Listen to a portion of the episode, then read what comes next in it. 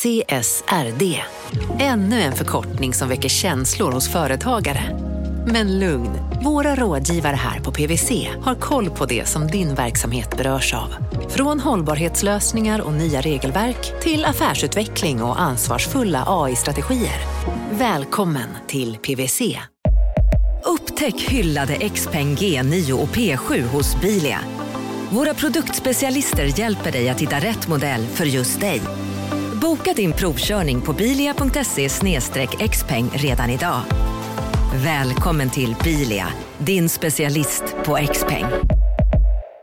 Hej, Synoptik här. Visste du att solens UV-strålar kan vara skadliga och åldra dina ögon i förtid? Kom in till oss så hjälper vi dig att hitta rätt solglasögon som skyddar dina ögon. Välkommen till Synoptik.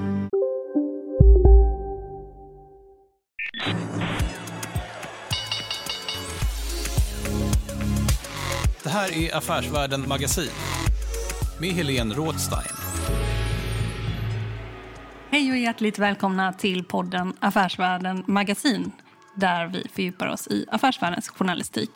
Jag heter Helene Rådstein, jag jobbar på Affärsvärlden och nu sitter jag här med Christer Ahlberg och du är vd för Sedana Medical. Välkommen hit.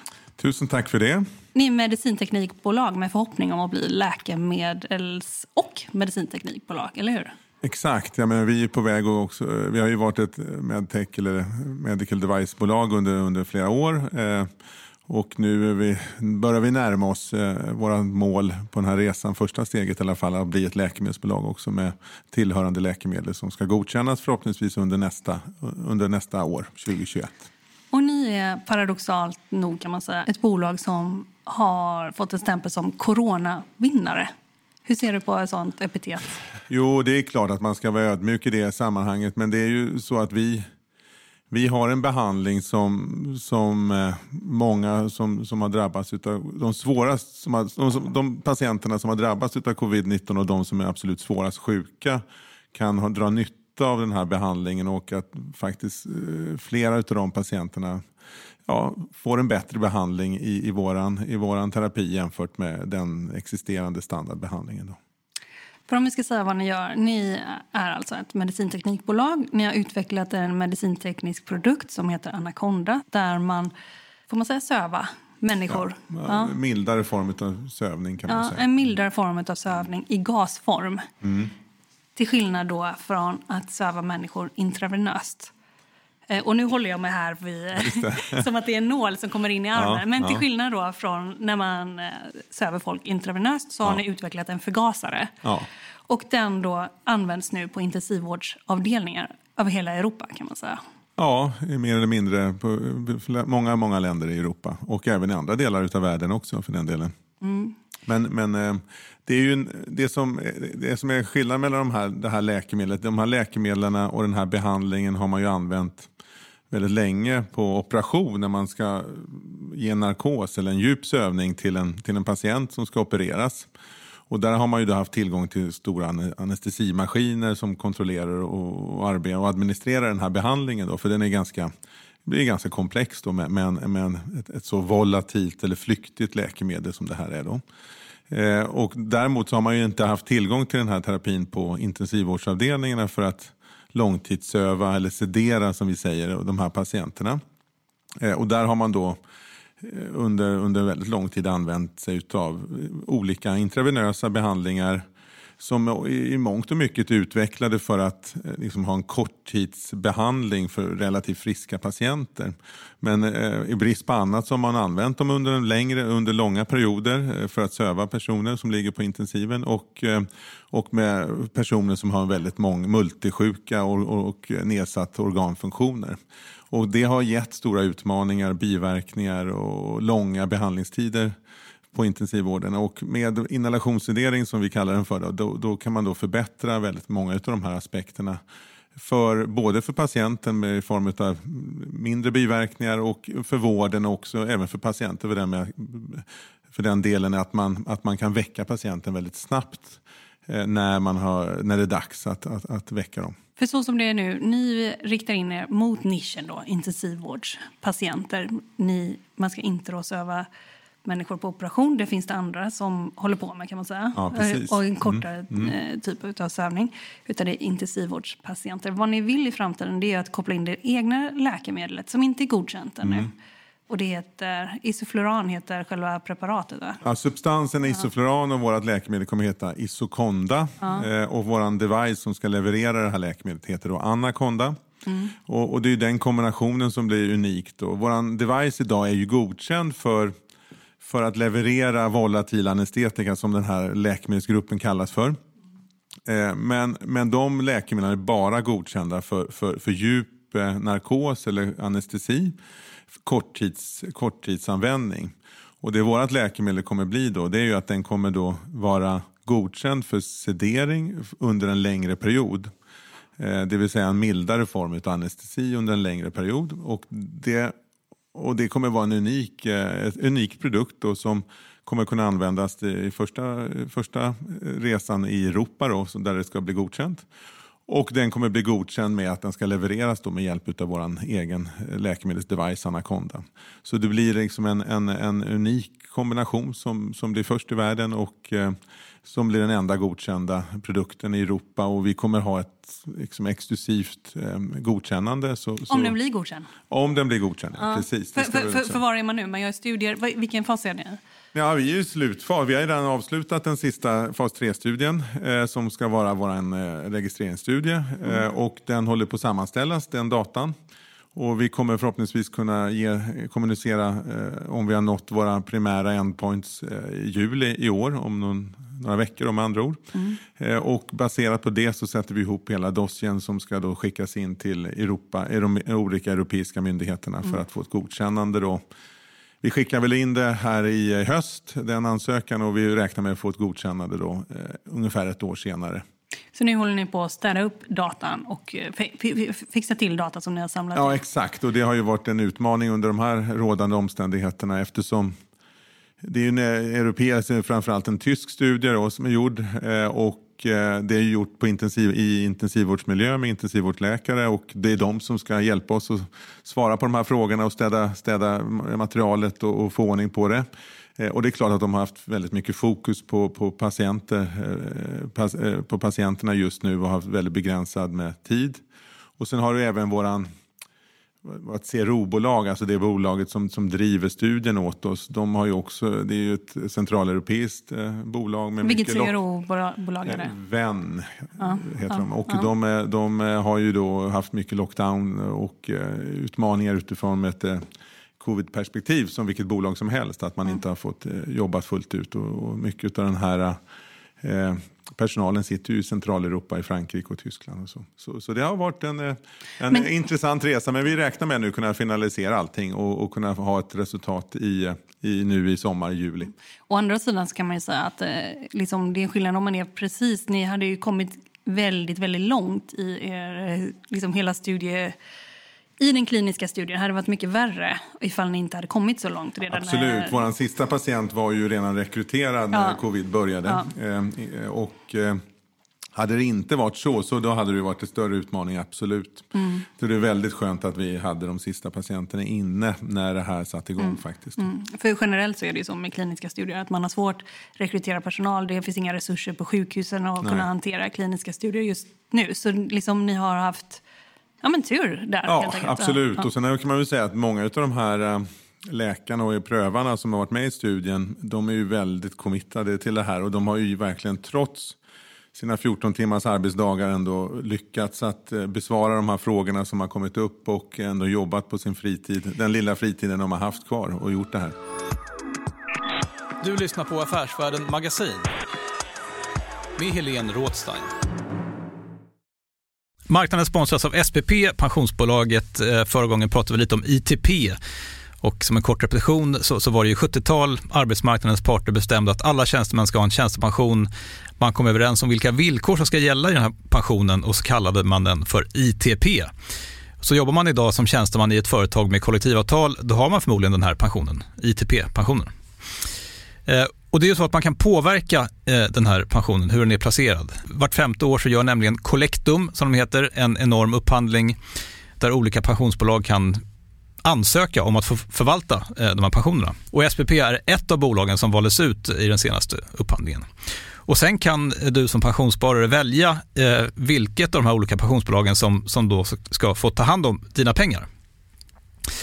Och tanken med den här upphandlingen är ju att liksom kvalitetssäkra de här olika alternativen eh, men också att förhandla fram stora rabatter så att pensionsspararna ska få, ja, kunna spara pengar genom att avgifterna eh, som är så viktiga eh, blir eh, lägre.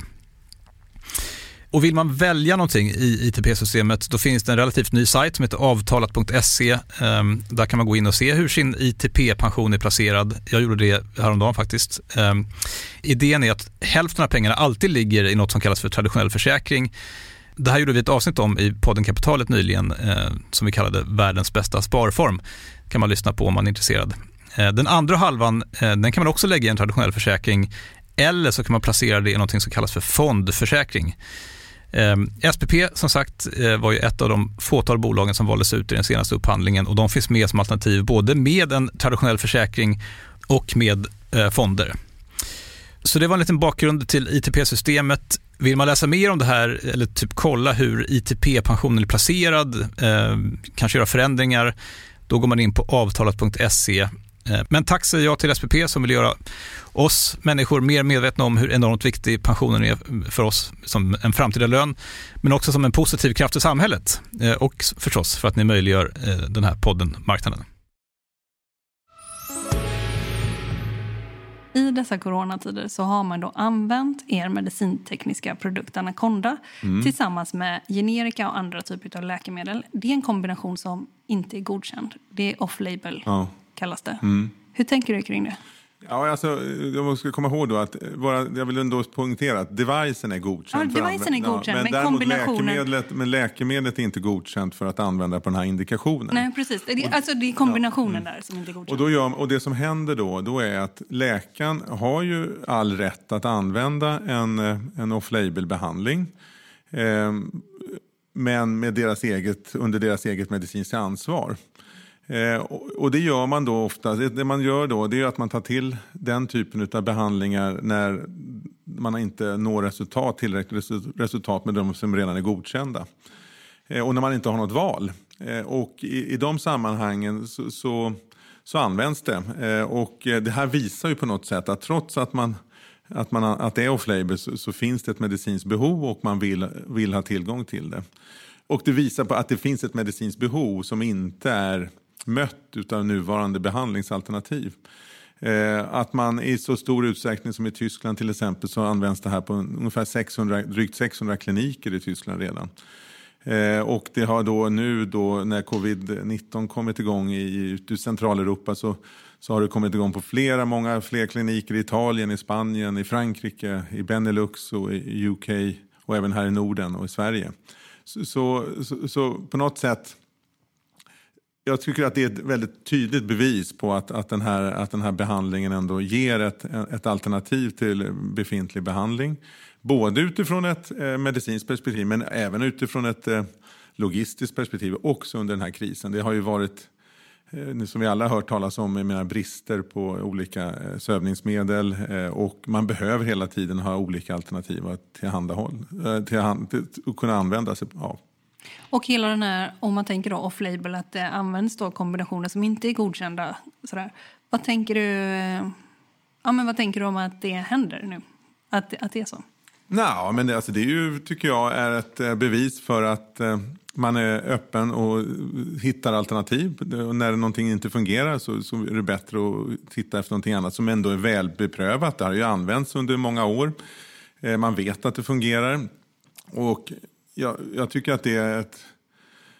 Det är inte något konstigt egentligen att, att det är så. För att många, det är inte bara inom det här området som off-label används. Eh, det är inom många andra terapier också. Där man då inte har en, en väl fungerande terapi som redan är godkänd. Och eh, där man söker efter, efter bättre, bättre tillvägagångssätt.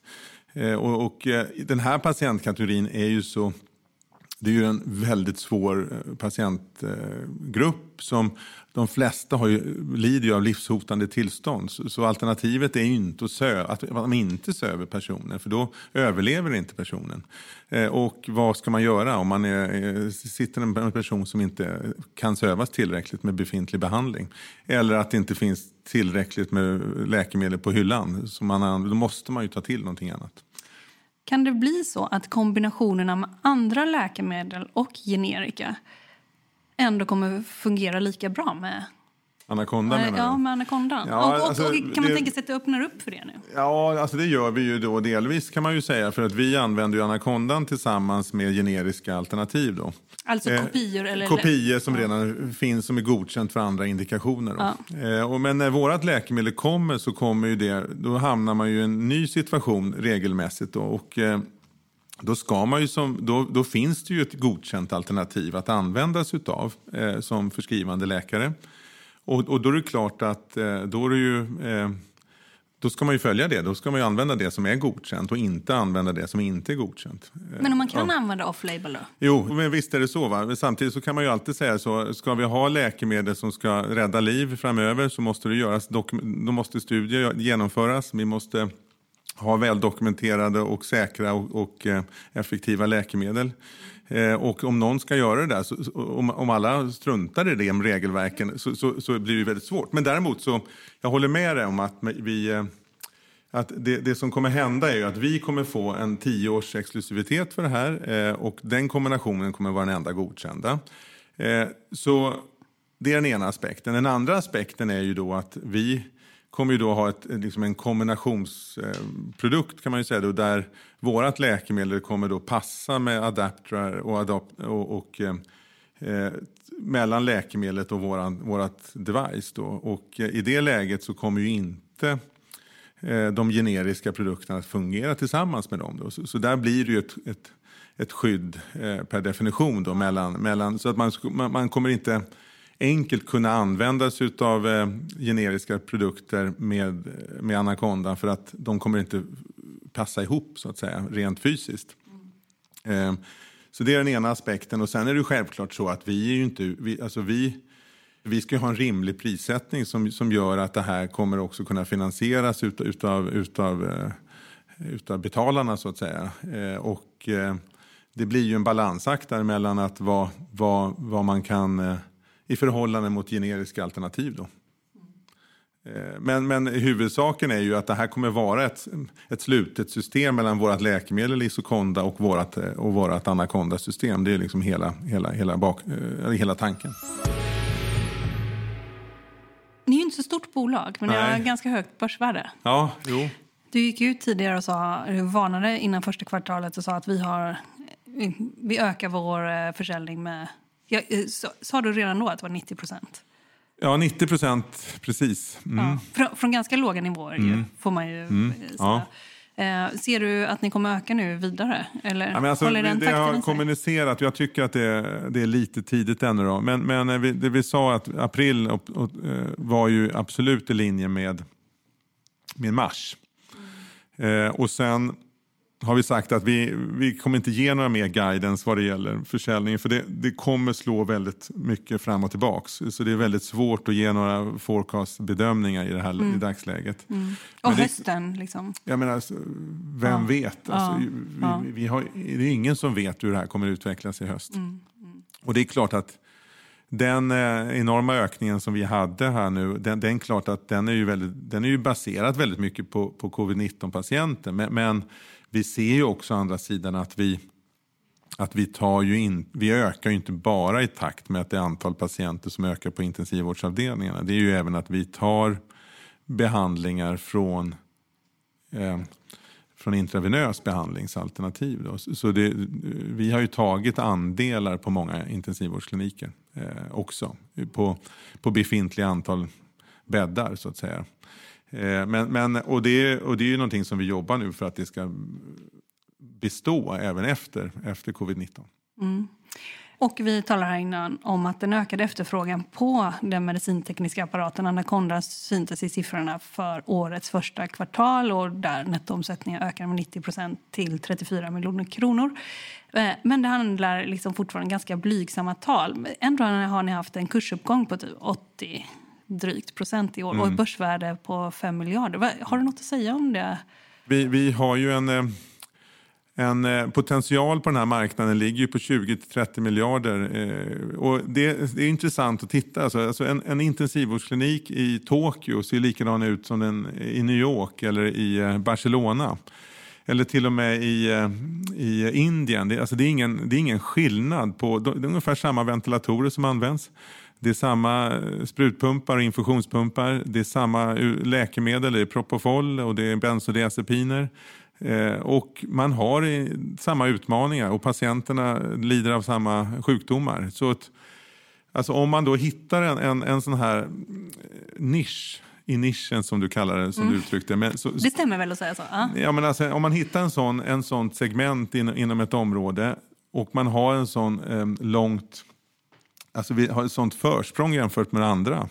Så det är klart att med den potentialen och det medicinska behovet som finns så är det en jätteintressant marknad eh, att följa och kunna eh, och, och, vi ser ju att vi har kommit nu väldigt nära att få det här fullt registrerat i Europa som första steg. Vi håller på att jobba intensivt med att fullt registrera det i USA.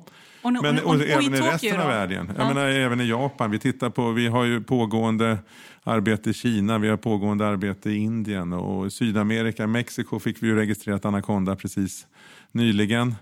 Eh, och, och, det, vi har efterfrågan från hela världen eh, just nu. Eh, och eh, det är klart att, att det eh, eh, skapar intresse och förutsättningar. Och, så framtiden ser ju väldigt ljus ut, måste jag säga. Hur, hur, hur mycket aktier har du själv?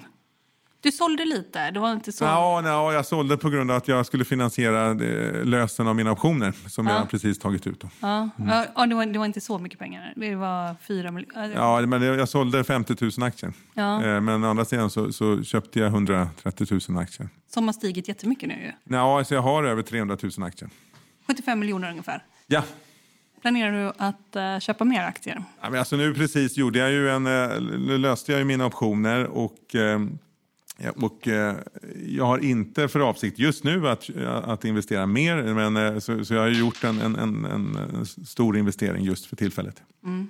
När ni börsnoterades för eh, tre år sedan då kom ni upp med finansiella mål och då var det att om Isoconda blir godkänt 2021 i Europa är det då, mm. Mm. Mm. och kan användas med Anaconda då skulle Sedona Medical från och med år 2024 nå en årlig omsättning på över 500 miljoner kronor i Europa. En ebitda-marginal på 40 procent. Mm. Det är en bit kvar. Ja, det är det ju absolut. Men vi räknar ju med att när det väl blir godkänt eh, så, blir det ju en Eh, Eh, då går det ju från att vara off-label, vi kan börja marknadsföra det fullt ut, eh, som vi inte får idag. Eh, och läkarna kan använda det betydligt mycket tidigare fas än vad man gör idag eh, som sistahandsalternativ när inte, när inte intravenös behandling fun eh, inte fungerar. Så det är ju liksom det stora steget framåt och då kommer det komma med i guidelines på ett annat sätt och, då, och man kommer kunna ha med det i, i klinikrekommendationer och så vidare. Sen är det ju då att anakondan kommer att öka tack vare det men dessutom så får vi ju läkemedlet i, i vår portfölj också som vi då kan addera på försäljningen dessutom. Exakt. Men däremot det som är då, det som, men tittar man på den här potentialen på den här terapin, eh, det är ju där vårat, vår, intresset kring bolaget finns. Jag menar, vi har en unik situation, vi har en ledande situation och vi håller på att bygga upp den här terapin och vi kommer ju liksom sagt äga terapin. Det finns ingen som är i närheten av att ha kombinationen av ett läkemedel och device. Eh, tittar vi på omsätt, alltså potentialen i marknaden ligger på ungefär 20-30 miljarder kronor på årsbasis i, globalt. Därav Europa står ungefär för en, en, en, tredjedel och USA står väl för en dryg tredjedel. Och sen resten av världen. Eh, och, och eh, med tanke på den, eh, på den medicinska eh, nyttan som det här tillför och de befintliga alternativen så, så, så tror vi oss ändå kunna penetrera marknaden ganska, eh, ganska snabbt och eh, få en ganska stor del av den kakan. Eh, I Europa så räknar vi med, räknar vi idag ungefär, nu har vi väl lite större, eh, men utav europeiska potentialen så kanske vi har nått någonstans mellan 5 och 10 procent i Tyskland, eh, den tyska marknaden. Och det är egentligen den som har varit vår testmarknad under en tid. Men, men vi räknar med att när Isoconda blir godkänt så, så borde det ju Alltså då är det rimligt att nå ungefär eh, 10 tre år efter registreringen av, av, den potentialen. Och det motsvarar ju ja, drygt 500 miljoner kronor bara i, Europa. Eh, och sen då har vi då inte lagt på i amerikanska marknaden eh, och den övriga marknaden i, den, i de uträkningarna ännu. Då. Så det är klart att potentialen och eh, hur, vi, hur vår position i marknaden är, den är ju eh, extremt intressant och eh, därav det intresset kring bolaget då ska jag säga. Mm. Eh, men för man kan väl säga också att eh, du pratar här om USA som skulle stå för en tredjedel då. Och där pågår nu registreringsarbetet av Anaconda och Isoconda ja. Men mycket i, återstår. Ja, det är liksom mycket, absolut. Samtidigt så är det ju så att den här, den här substansen, det är ju ingen, det är en substans som har funnits ett tag. Så det torde inte vara några stora överraskningar. Det vore ju, alltså risken skulle ju vara mycket högre om det var en ny substans. Men den här substansen har ju funnits på marknaden för, operation, alltså för att söva operationspatienter. Och, Eh, de stora överraskningarna borde ha kommit upp redan om det hade varit några stora safety-problem. Men, men så, så, utifrån ett, utifrån ett registreringsperspektiv så är det ganska låg risk då, eh, med, i och med att det är en ny terapi då ändå. Eh, men i USA så, så har vi ju då inte varken anakondan eller, eller läkemedlet godkänd. Så, så vi ska göra en ny kliniskt program och vi behöver även göra toxstudier på, på det här. Eh, och sen i och med att devicen också ska godkännas så behöver man också titta på human, eh, alltså human factor-valideringar. Alltså det, där man, den mänskliga faktorn kommer in och, och man ska studera den också. Då. Men det programmet har påbörjats redan och eh, vi tog in pengar, kapital för det i höstas så att vi skulle ha säkerställt eh, finansieringen av registreringsarbetet i USA, vilket vi har. Och vi har en plan som rullar på och vi jobbar på enligt den. Eh, och vi räknar med att kunna skicka in ansökan till FDA 2023. Du, när ni ökar försäljningen under coronakrisen med stängda gränser och eh, lockdown över halva världen. Ja. Um, hur gjorde ni? Vi jobbar väldigt hårt kan jag säga. Men vi har ju, för det första så tycker jag ändå att vi har eh, byggt upp en Fabriken i Malaysia? Ja, vi har en fabrik i Malaysia som vi har väldigt nära samarbete med. Ehm, eh, och eh, vi har haft dagliga dialog med dem. Eh, vi, vi, ganska tidigt skede så märkte vi att här håller det på att hända någonting med efterfrågan. Eh, och vi började redan tidigt säkra upp då eh, flödena. Första stegen var ju att eh, säkra ehm, leveranserna. Det var ju den första som började hacka. Ehm, Eh, där man ställde in flighter och, och, det tog väldigt lång tid att få hem sakerna. Och man visste inte från dag till annan om sakerna skulle komma.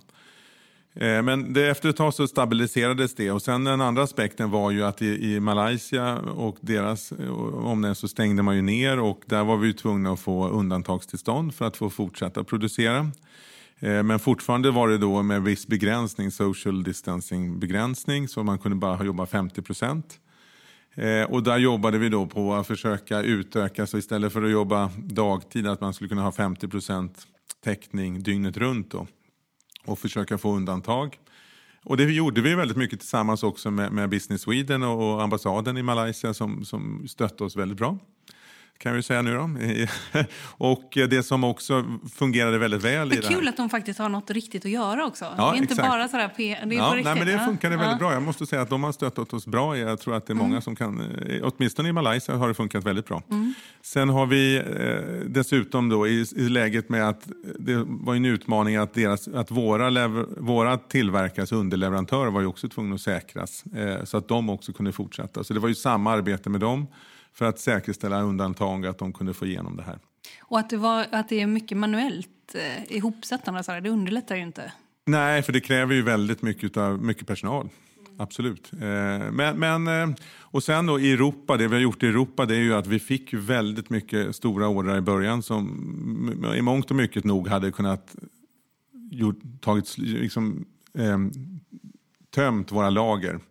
Eh, det vi gjorde var att vi portionerade ut och hade olika maximumordrar så att man inte riskerade att eh, stora partier skulle ligga på lager på något sjukhus medan något annat var, hade brist.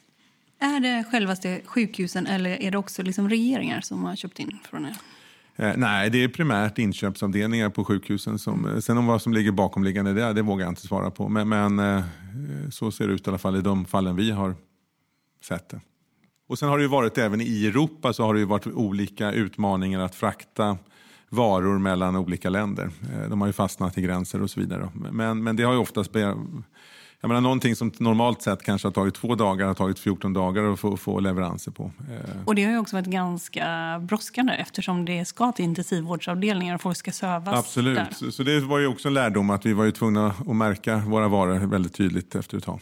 Ja, hur, hur, hur märker man dem? Ja, det, vi har varit kreativa under den här Vadå? resan. Ja, men, SOS? Ja, men stora, stora labels där det står att det ska användas för covid-19-behandlingar. Ja, mm. ja, just det. Kom ni på det liksom i lagom tid? skulle du säga? Ja, jag tror att det. Och sen vet jag inte om vad som är vad. Alltså, det är svårt att veta. Vi har ju försökt med olika, många olika vägar här. Men vi har, vi har haft verkligen bra, kreativa eh, och bra samarbete internt och externt med våra samarbetspartner. Du lyssnar på Affärsvärlden Magasin med Helene Rådstein. Eh, marknaden sponsras av Karla. Eh, vi pratar ju en hel del om bilar här på kontoret. Eh, karla har ju skapat, skulle jag säga, det som är standarden för hur man idag köper och säljer bilar på nätet. Kort bakgrund bara. Karla säljer och leasar begagnade elbilar och laddhybrider på karla.se. Alltså en helt digital upplevelse. Och man har gjort det här med ett nästan maniskt fokus på vad en bilköpare faktiskt behöver. Jag gjorde ju en intervju med en av grundarna, Patrik Illerstig, i marknaden här eh, ganska nyligen, eh, daterad 25 mars, om man vill lyssna på den. Eh, men där berättar han hur de kom in i det här lite från vänster för att försöka uppfinna hela den här liksom bilköpupplevelsen från början. Och de har idag, vilket är rätt otroligt, 4,8 i betyg eh, på Trustpilot. Jag, jag har sett många företagssidor på Trustpilot, men det här är nog bland eh, det bästa jag någonsin sett eh, faktiskt. Man kan sälja bilen till Karla också. Eh, då går man in på karla.se, delar lite info om bilen, sen får man en gratis värdering och ett bud. De hämtar bilen helt gratis i hela Sverige och så har man pengarna på kontot i samma stund som de hämtar bilen. Det är grymt.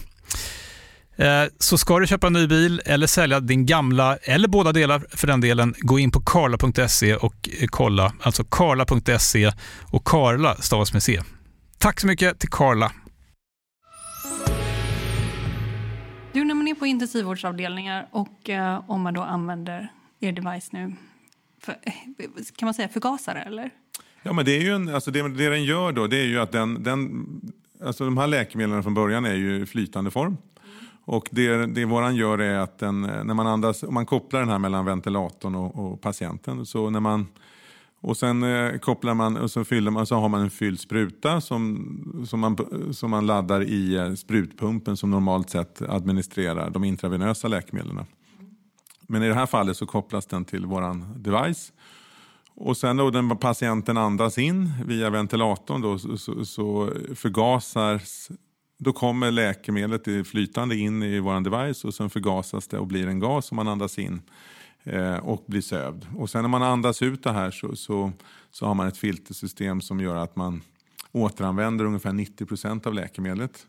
Eh, det vill säga att man, eh, man, det fastnar 10, eller 90 procent i filtret och sen när man andas in igen så, så frigörs det och man adderar på ytterligare 10 procent. Vad har ni upptäckt för bieffekter? Nej, men det är ju, alltså, det är ju så att eh, de vanligaste biverkningarna eh, med, med, det är ju, de påminner ju även om de intravenösa eh, biverkningarna fast det är mycket lägre frekvens. Eh, och eh, det är allt ifrån att när man har varit sederad under en längre period så är det klart att man kan ha svårt att vakna till, eh, vakna. Och, eh, man mår illa också va? Ja, det absolut kan man ha illamående. men, men också att du får ett, liksom ett kognitivt, det tar en stund att, att bli alert i huvudet efter, efter en tid. Och det förekommer säkert och det förekommer även hallucinationer och liknande med det här men i betydligt mindre frekvens än, än, än de intravenösa behandlingarna. Eh, så, så det, och det är klart att eh, eh som sagt, läkemedlet är potent, men, men eh, det som är fördelen med det här det är att du inte... Alltså, har man, ligger man på intensiven så har du oftast nedsatt eh, organfunktion i lever och njure. Och har du då en intravenös behandling som du måste behandla, eh, och det är ju inte bara sederingsläkemedel, det är ju även andra läkemedel, så, så, så, måste de brytas ner via lever och njure. Och funkar inte det som det ska, då tar det ju väldigt lång tid att bryta ner det. Det ackumuleras i kroppen och du får biverkningar på grund av det och det tar väldigt lång tid att väcka dem. Men med de volatila så, så bryter du egentligen inte ner någonting via lever och njure. Du andas ut allting. Så, så, så då behöver du inte anstränga de organen. Och inget fastnar kvar, inget fastnar i kroppen. Så det är borta när du väl efter några minuter eller max en timme. Så då det, finns det inte kvar i kroppen om du inte fortsätter att tillför eh, det här. Och, och, det förbättrar ju biverkningsprofilen och uppvakningstillståndet väldigt markant. Ehm, och den andra aspekten som vi har också sett nu det är att man har en, en antiinflammatorisk effekt. Ehm, vilket, är då, och vilket är en stor fördel framförallt i lungan. De här patienterna har ju drabbats väldigt mycket av lung, lung, alltså svår lungsvikt. Eh, och eh, det är oftast det som har gjort att de har dött i slutändan, de här covid-19-patienterna. ARDS. Precis. Eh, acute Respiratory Distress Syndrome står det för. Och det, och det är oftast orsakat av en stor inflammation.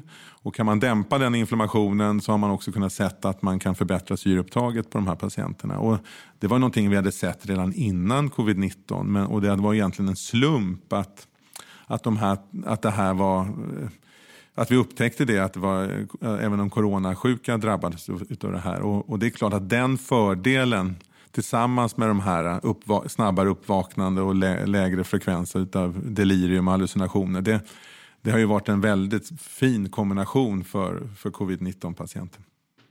Och en fördelaktig kombination. Vad menas med fördelaktig kombination? Har folk blivit friska? Har folk överlevt? Eller vad eh, ja, det är svårt att säga. Vi har ju nu, eh, vi, det är inte, det, vi kommer ju att vi har ju precis eh, öppnat upp en, eh, där vi sponsrar en, en, en, observationsstudie där vi ska ha 400 patienter med covid-19 som kommer studeras i, i och inhalationssedering versus, eller mot eh, intravenös behandling. Eh, vi, kommer också, vi har också startat upp en studie lite snabbare med en egen eh, subanalys där vi kommer ha coronapatienter med. Eh, Också jämfört var, var med... Är dessa också i Tyskland? Nej, den är i Frankrike, eh, den här sista. Och det kommer vara på ARDS-patienter specifikt. Den här första observationen den kommer vara på covid-19-patienter generellt. Då. Och den kommer vara i fem länder eh, i Europa. Eh, och där, båda de här två kommer man ju kunna få en, en indikering om det här har räddat liv eller inte. Eh, vi får se. Det är ingen som, vi, analyserna, det är alldeles för svårt att dra några analyser men, men man kan ju säga så här, det verkar ju inte vara någon, alltså det är ingen som tar skada av det här i förhållande till intravenös. Så det är, ja, det, den indikationen vi har fått är ju att många ser det här som en klar fördel. Och att, som i Tyskland till exempel så är det många kliniker som har alltså, nästan bara använt den här typen av sedering på de här patienterna. Eh, så, och det gör man ju inte av, av För, bara... Eh, förlåt, när, när, du säger den här typen av sedering, menar du också andra företag som eh, sederar i gasform? Nej, nej, nej. Utan då är det er Då är det våran ja, primärt, ja, ja. Precis. Finns det några andra konkurrenter där ute som påminner om Anaconda? Eh, nej, inte som påminner om Anaconda specifikt. Då. Eh, vi, det, det, finns en, det finns en konkurrent som, som, har, som, som har en maskin eh, som är egentligen en en eh, återuppfinning av anestesimaskinen kan man ju säga då, där man då eh, kan göra inhalationssedering eh, också. Eh, och den används också i viss utsträckning i, i Tyskland eh, primärt. Det är ju ändå en hel del personer som liksom aldrig vaknar upp från en intensivvårdsavdelning där liksom era produkter kanske är det sista som finns med en i livet. Hur tänker du kring det? Ja, så är det ju. Men det ligger ju i eh, sakens natur. En, in, en intensivvårdsavdelning är de, de behandlar de ju svårast sjuka patienterna på ett sjukhus som ingen annan klinik klarar av. Eh, alla de som behandlas där eh, har livshotande tillstånd. Och alltså i normalfallet utan corona så, så så är ju 10-20 procent som, som, som hamnar på, alltså ungefär 10-20 procent av patienterna som skrivs in på en intensivvårdsavdelning lämnar ju inte den kliniken och levande. Så, så det är ju det är ju väldigt svårt sjuka patienter oavsett covid-19 eller inte. Och eh, det är klart att det ska man vara ödmjuk inför men, men samtidigt så, så, så, ser ju vi att våran behandling har faktiskt en, en, en, potential att kunna vara skillnaden mellan liv och död för, för eh, de här patienterna. Det, det kan, den, den har en potential att att eh, väcka patienterna betydligt mycket snabbare så du kan lämna intensiven mycket snabbare. Varje dag du ligger sederad och eh, på intensiven ökar riskerna. Ventilering är livs livsavgörande för patienten som får det men, men det är också en risk att vara ventilerad. Ehm, det, och, och det, varje dag du är sederad... Alltså, alltså ventilerad? Alltså du har respirator. Ja, ja. Ehm, det är inte bra för kroppen. Alltså, det gör du bara för att rädda livet på vederbörande. Men det är, liksom ingen, det är inget bra tillstånd. Och, jag menar, du kan tillstöta massor med komplikationer eh, i form av lunginflammationer och liknande som kan vara ganska akuta för den här patienten.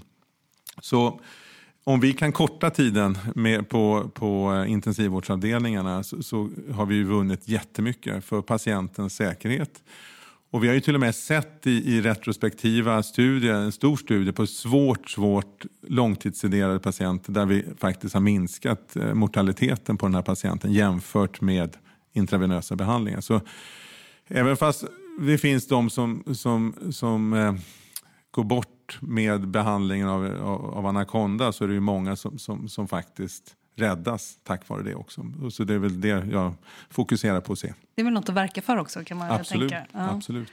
Sen covid-19 har du på något sätt eh, ändrat ditt förhållningssätt. Vi pratade lite innan så här, om att eh, jo, men döden kommer ju liksom närmare oss. Plötsligt så känner man folk som känner folk som har gått bort i covid-19 till exempel. Ja, och framförallt så känner man ju många som faktiskt har, som har eller inte, men, men, ja, men absolut. Visst är det så. Det är ju, det är väl, jag ska väl andra sidan säga det att jobbar man inom intensivvård så är det väl någonting som, som, som är, är jämt, finns jämt med. Eh, att döden finns ju runt hörnet på den typen av patientkategorier och det är ju en behandlings det är en behandling som vi har eh, oavsett om det är corona eller inte. Men, men däremot så är det väl generellt i samhället att vi menar, att vi har kommit närmare den typen av diskussioner eh, än vad vi har någonsin haft, haft tidigare. Och du med? Ja, ja personligen ja. jag också. Absolut. Hur har det påverkat dig då?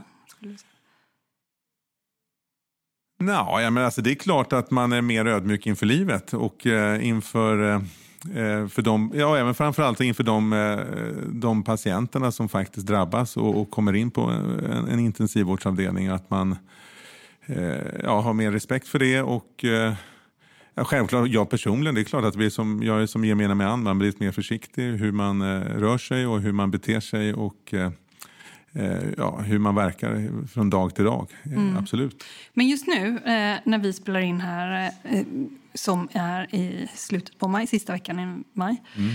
då säger du samtidigt att nu ser vi te tecken på att trycket är inte lika hårt på klinikerna ute i Europa för tillfället? Nej, men det har vi nog sett. att vi, eh, det, Flera kliniker har ju färre patienter eh, ute i Europa nu. Vi har, jag har pratat så sent som idag med Tyskland och eh, det blir lite ut, nya utbrott som dyker upp eh, på olika ställen. Så vi får väl se om det blir någon andra våg eller inte och, och eh, det kanske är frågan om när den kommer, mer än om och hur man behandlar det då. Eh, det är ingen som vet, men just nu så har, det varit, eh, har man sett ändå en viss stabilisering och eh, en tillbakagång ska jag nog säga utav den här mest akuta fasen som vi såg i, i mars, april och, och början av maj. Då. Det här ska bli jättekul att följa. Jag säger tack till dig, Christer Ahlberg, vd från Sedana Medical. Tack för att du var med i podden Affärsvärlden Magasin. Tack för att jag fick komma har lyssnat på podden Affärsvärlden Magasin som utkommer varje vecka. Men från och med nästa vecka så kommer vi ut på måndagar istället för på torsdagar. Och mer fördjupande journalistik om näringslivet och om börsen det hittar du i magasinet Affärsvärlden och på sajten affärsvärlden.se.